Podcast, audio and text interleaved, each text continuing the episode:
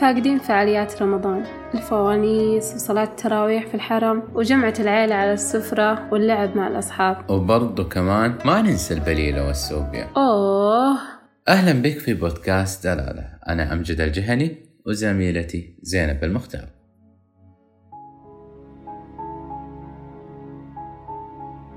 في لحظة يجلى فيها الحنين. وياخذنا لزمان أول بعذوبته وذكرياته اللي ما زالت باقية فينا. يختلف فيها نوع الحنين من شخص لآخر. مثلا ممكن يكون هذا الحنين للبدايات. أول يوم دراسي وأول راتب استلمته بعد التخرج. أو الحنين للطفولة وبيوتنا القديمة. أو الحنين لحبيب فقدته وترك ندبة بقلبك أو حتى الحنين لنفسك القديمة. إذا كنت تشعر معاها بالغربة. فكما قال محمود درويش كلنا مصابون بالحنين.